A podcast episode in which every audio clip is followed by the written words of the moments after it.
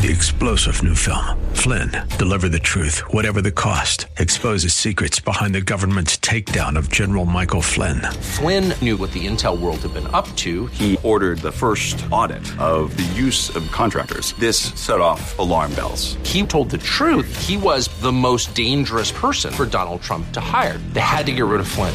Flynn, deliver the truth, whatever the cost. Available now. Watch it today. Go to salemnow.com. Salemnow.com.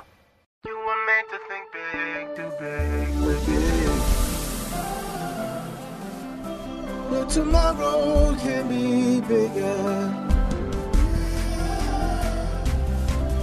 Just grow, let the word overflow, yeah. Live a life bigger than yourself. You're created for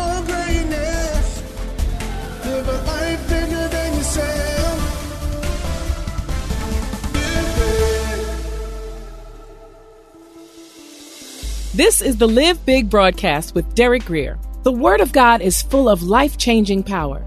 So, our prayer is that this broadcast equips you to live a life so big that it impacts everyone and everything around you. Remember to hit the notification bell on YouTube to get this teaching and worship with us live each week. Let's join Bishop Grier. We're going to be again in Matthew 14 and, and 25. And again, it's a very familiar uh, passage.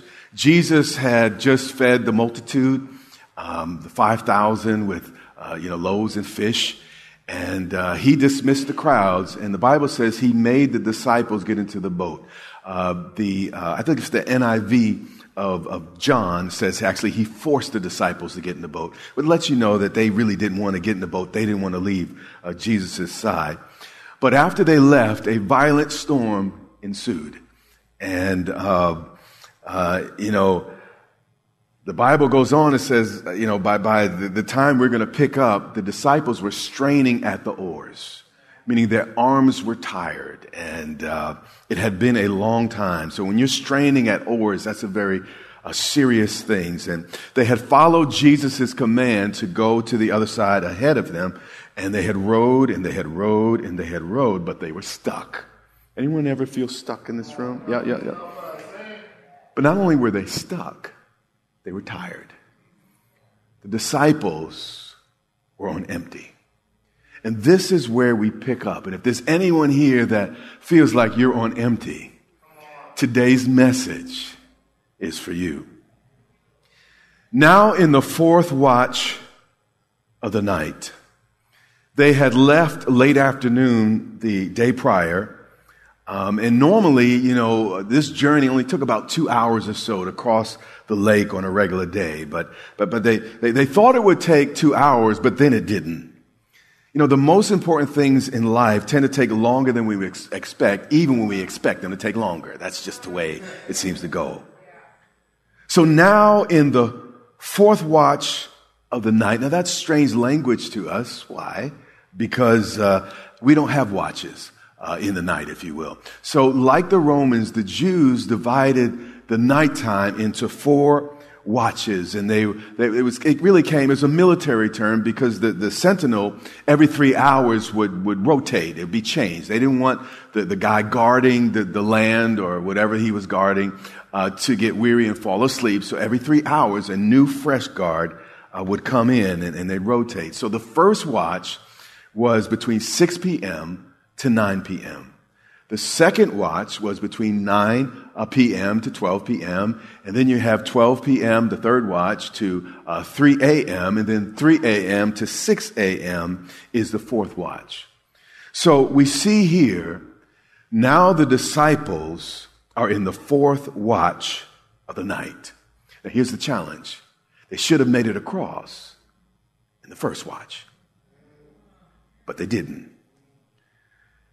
Most of these guys, though, that were on the boat were seamen. Uh, uh, John and James, Peter and Andrew, they fished by trade. So th- these were guys that were used to the, the, the, the seas. So, you know, they, they, okay, they ran into a little bit of, of, trouble in the first watch. And they probably, you know, knowing the disciples, they've been listening to Jesus teach for a while. And, and these guys, you know, they're, they're used to tough circumstances. They didn't live in the conveniences we face today.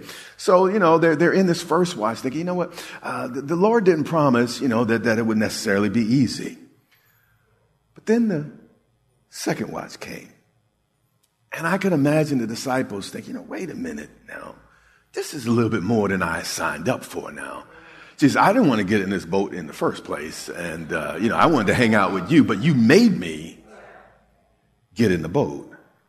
So they, they make it through the second watch, but then the third watch comes and it's dark. And the wind's blowing and all the rest of the stuff is going on. The storm is, is, is, is thick. And uh, they're, they're, starting to think, you know, uh, uh, we, we thought Jesus knew what he was talking about. We really thought he was hearing God and everything. But, but, but, you know, these carpenters these days, you know, I'm, I'm not so sure about this Jesus. But still, they're off course and they haven't gotten to the other side. And the fourth watch came. Exhaustion was setting in. I've said to you before, their arms felt like wet noodles and they keep trying to row, but they're not getting anywhere and they're, they're frustrated and, and, and they, you know, they, they were so far from where they thought they should be at that time. They, they, they, they probably started, some resignation started to set in. You know, maybe we just let, let, let the, the, the, the boat just blow to the other side of the shore. We're never going to get at this point to where God wants us. Is there anyone listening today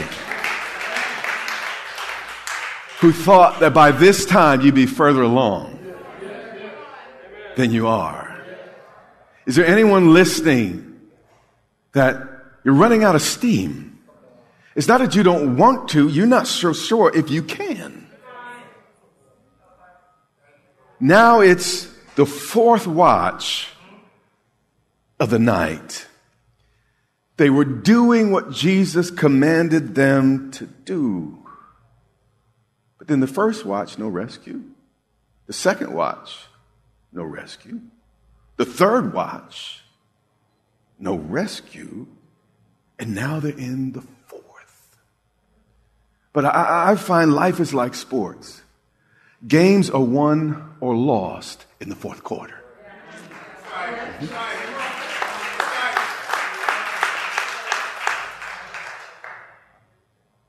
Now, in the fourth watch of the night, Jesus went to them. Now, the Bible says that Jesus went up the mountain to pray while the disciples went on the lake. And it also says that he saw them straining at the oars. He saw them in trouble. But he waited not until the first watch, not the second, not even the third but Jesus doesn't show up until the fourth watch that he goes out to them. And in the disciples thinking, you know, it's like, you know, God is, is a lot later than what we would have expected. But, but here's the deal. God knows exactly where you are, how long you've been there, what you expected him to do even earlier. But God's timing is always perfect. Mm-hmm. What I've learned about God, and it frustrates me like it probably frustrates you. God is less concerned with the speed of the journey than he is about what the journey is designed to produce in us. Mm-hmm, mm-hmm, mm-hmm. Some things will not develop in the first quarter. Some things will not mature in you in the second or even third. There are certain things that God has to allow some time and space in order to develop it. So it's now the fourth watch of the night, and Jesus, who is the Word incarnate, in the beginning was the Word, the Word was God, with God, was God. Isn't that what John said in 1 and 1? So the Word incarnate went to them walking on the sea. And as overwhelming as their situation was, I want you to notice that it was only the Word of God that was still above everything trying to bring them down. You might be in the middle of it. You might be in the thick of it. But remember, God's Word is still always above it.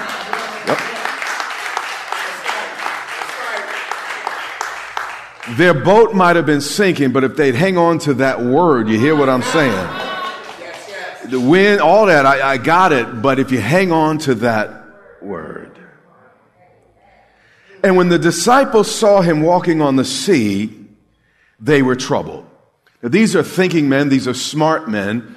Um, we find that in, in their writings. Um, they do sometimes do dumb things, though, but they, are at how many of y'all are the same way? You're smart people, but you do some dumb things. Okay, so, all right, good. I want you, okay, good. So the disciples are now at a moment, they're like, you know, could this situation get any worse? But then it did. I mean, what's worse than a watery grave? They're going down.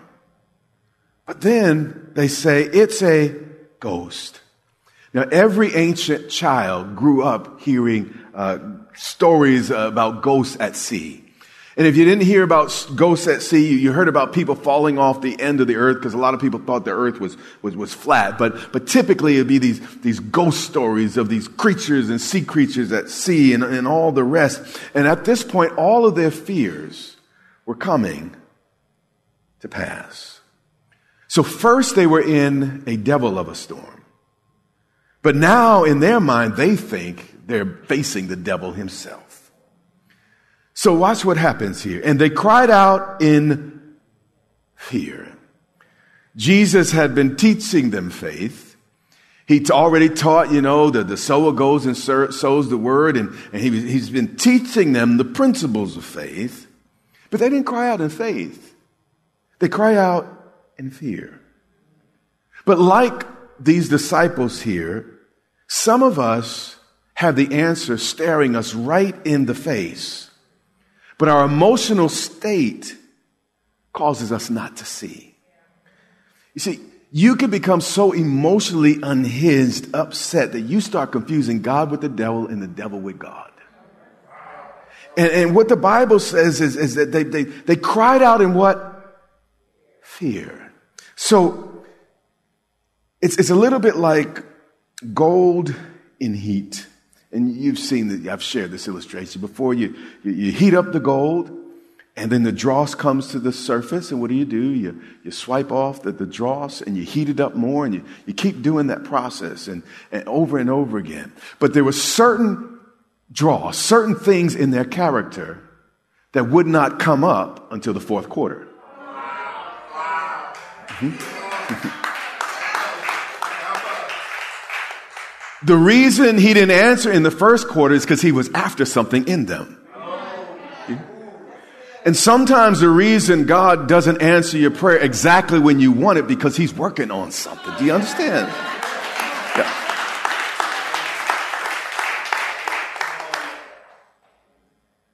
But immediately, Jesus has a different message and a different perspective than the disciples. And he spoke to them saying, be of good cheer.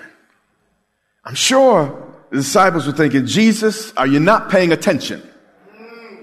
We're tired. We're wet. I'm getting tired of Matthew. I'm getting tired of John. I, am getting tired of, of Judas. Never liked that Judas.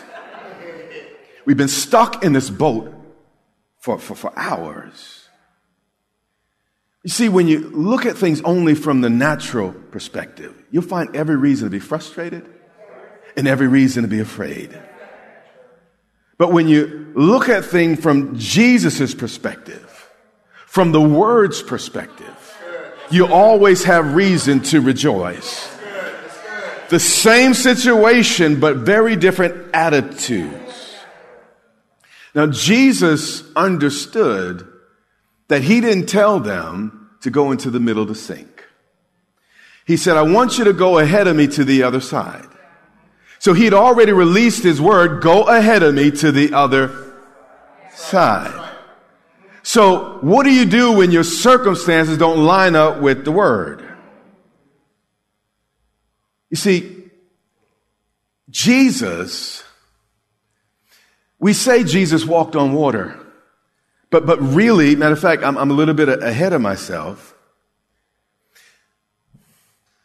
It would be presumptuous for me to go onto the uh, Potomac and just walk because I think I'm a water walking Christian. But if God said come,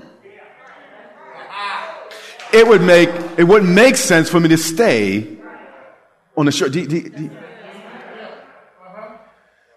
Jesus had no transportation to get to where he was going, so God had to provide.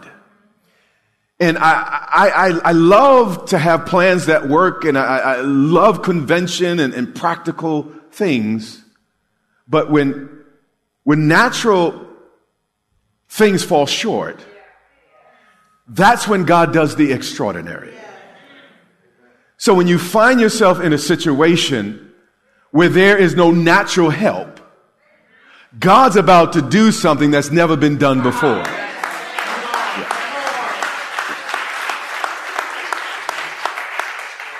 And, you also see a little one upmanship here because Moses parted the Red Sea, walked on dry ground. Jesus like, I'm gonna do one better. I'm gonna walk on the sea without God drying it up. So Jesus spoke to him saying, be of good cheer. You see, when you're at the lowest, you got to learn to look to the highest. He said, Be of good cheer. This is it's not the devil.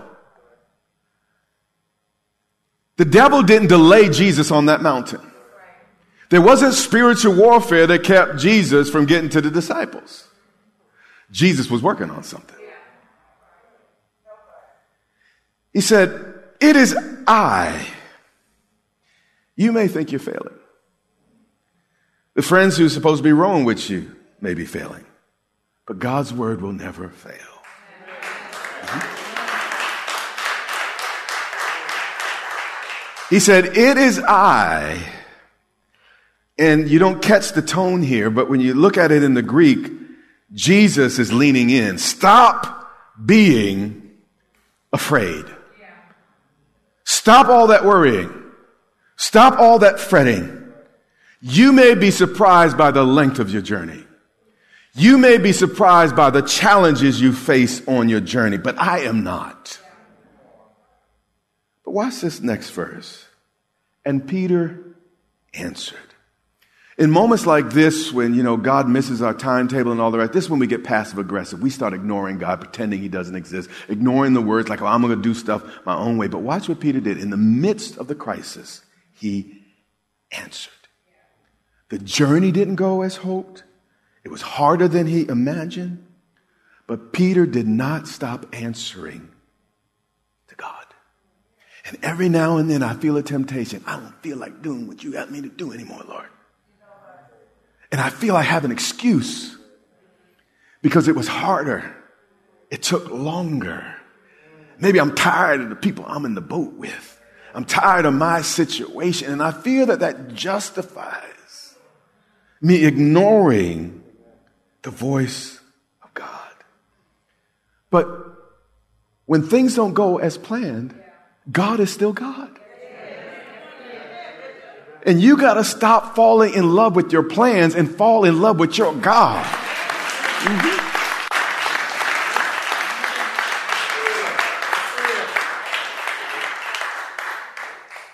Peter answered him and said, Lord, if it's you, command me to come to you on the water. Now, this was a bold ass. And the disciples were, were probably, you know, like, oh, there goes Peter again. Who does he think he is to ask Jesus, you know, such, such things? But if you're going to do anything, anything great for God, you can't stay in the same boat as everyone else. A few weeks ago, I had too many people in my ears that didn't know what they were talking about. And the Lord literally spoke to my heart. He said, Derek, stop listening to people who have never done anything for me, or you're going to end up just like them. You need to qualify those that are speaking into your life. Jesus was successfully walking on water. So he could tell Peter, come on and do what I do. But if you can't successfully do it, don't tell me to follow your advice. You hear what I'm saying? We need to qualify people. Opinions are a dime a dozen. Everyone got one and thinks everyone else thinks. You hear what I'm saying? But Jesus, who was doing it, said, Come. Now listen, he's. People have a right to their opinions. But when God's word is clear, I also have a right to ignore it. Mm-hmm. Y'all not sure to clap or say what? All right. And when Peter had come down out of the boat, sometimes you got to risk making a mistake. Sometimes you got to risk being criticized. If you're not willing to risk business as usual, don't be surprised when your life ends up just ordinary.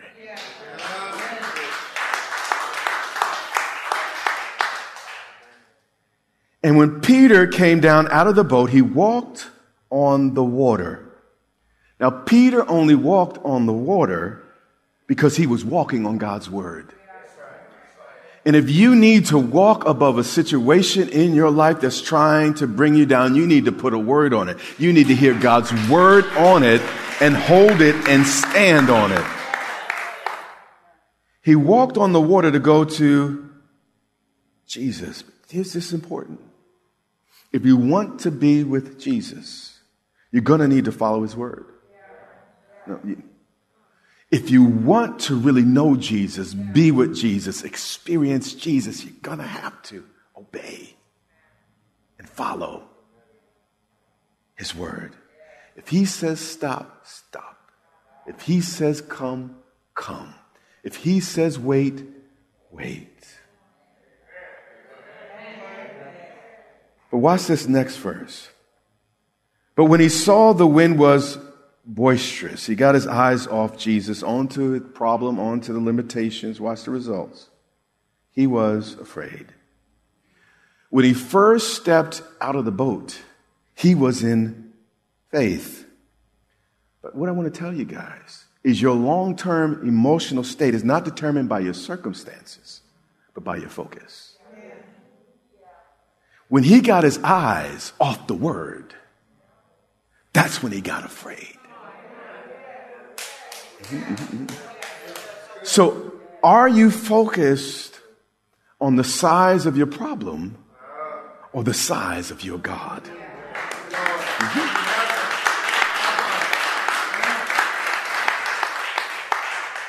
And beginning to sink, he cried out, saying, Lord, save me. God still hears the sinner's prayer.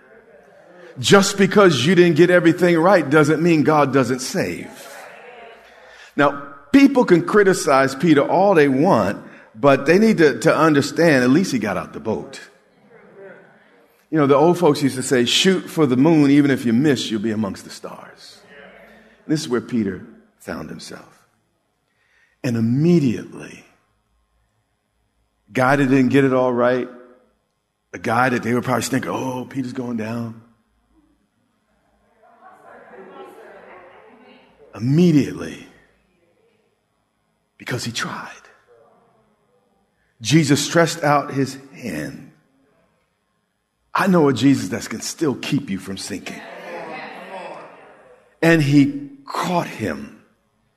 His grip was strong enough to keep him. His grip is strong enough to keep you. He will catch you. But here's the, you gotta call him. You gotta call him. You gotta call him.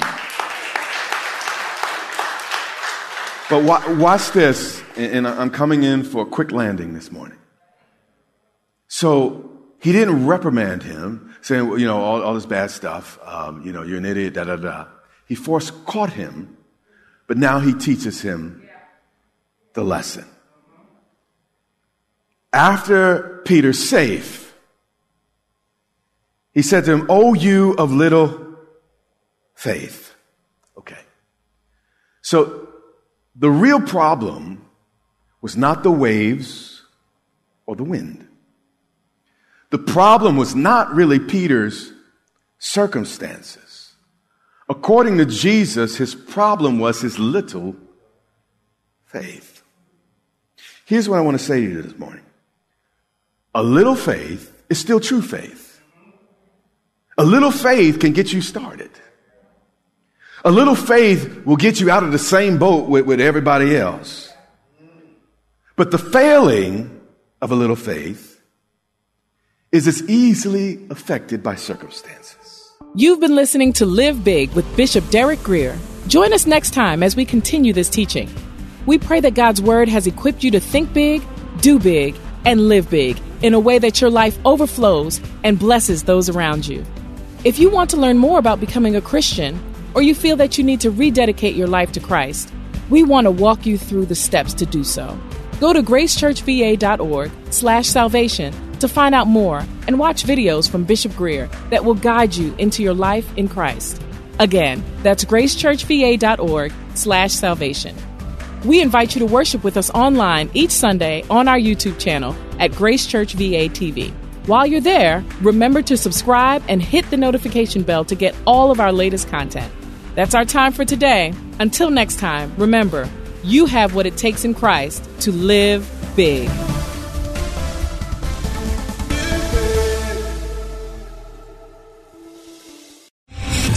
Star general Michael J. Flynn, head of the Pentagon Intelligence Agency, knew all the government's dirty secrets. He was one of the most respected generals in the military. Flynn knew what the intel world had been up to. He understood its funding. He ordered the first audit of the use of contractors. This set off alarm bells. The explosive new documentary, Flynn, Deliver the Truth, Whatever the Cost, uncovers the facts behind this scandal. Flynn told the truth. He was the most dangerous person for Donald Trump to hire. I find out the worst enemy that I'm going to face in my life is right here in America. They took my assessment and they wanted me to change it. And I was like, I'm not changing it. They had to get rid of Flynn. With in depth interviews, archival footage, and never before seen personal records of the man behind the headlines. I just felt like I was drowning. Flynn, Deliver the Truth, Whatever the Cost. Available now. Watch it today. Go to salemnow.com. Salemnow.com.